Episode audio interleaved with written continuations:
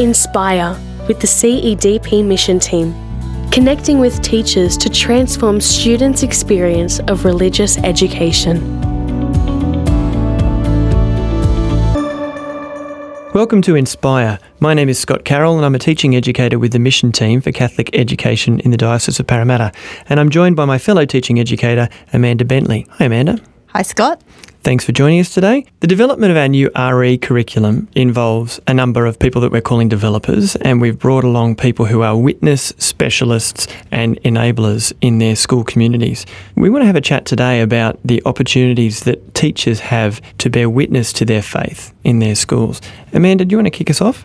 Sure. So, to be a witness to your faith is to, to live it authentically. So, uh, it, it should be part of who you are and how you interact with others. It's about bringing people to a relationship with Jesus through yourself. Which really takes it above and beyond learning about something. And that's the differential between RE and something like um, HSIE, isn't it? Absolutely. Definitely. It's a unique uh, key learning area in that respect. So, when we are talking about witness in a classroom, can you give us an example of how, how that might play out in a classroom situation? Well, again, from the most basic level, it's the way you interact with the students, that you show that uh, the dignity and respect of the other. You've got that loving relationship, you care about the whole person in front of you. So I think students are very quick to pick up whether teachers genuinely love them in the sense that Christ asked us to love the other. So that's the most basic level. But of course, when we're teaching religious education, there is a great opportunity to witness your own faith uh, to others, uh, your prayer life, your beliefs, your values, and to bring those into the classroom uh, where where appropriate and where where they fit.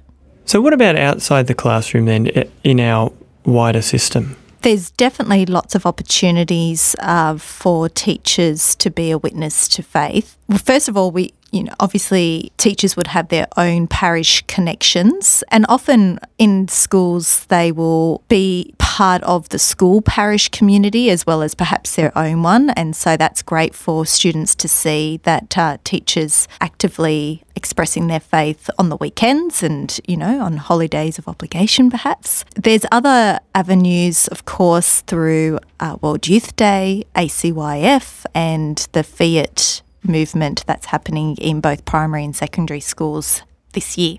Can you talk to us a little bit about Fiat? Because a lot of people might just hear a particular brand of motor car when you say Fiat. Can you explain what that is to people? That's true.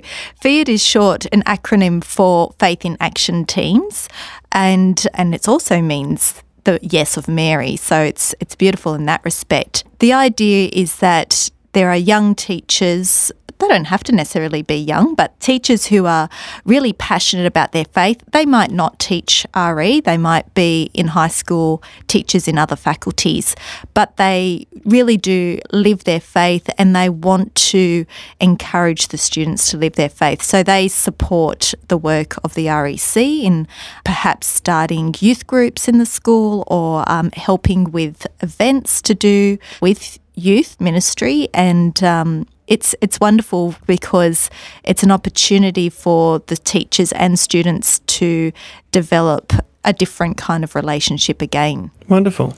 And it's great to know that that's something that's being supported at a system level as well. Absolutely. Yeah. Lots of support for, for this initiative because I think we really value that lifelong uh, commitment to the faith, that it's not just an academic subject.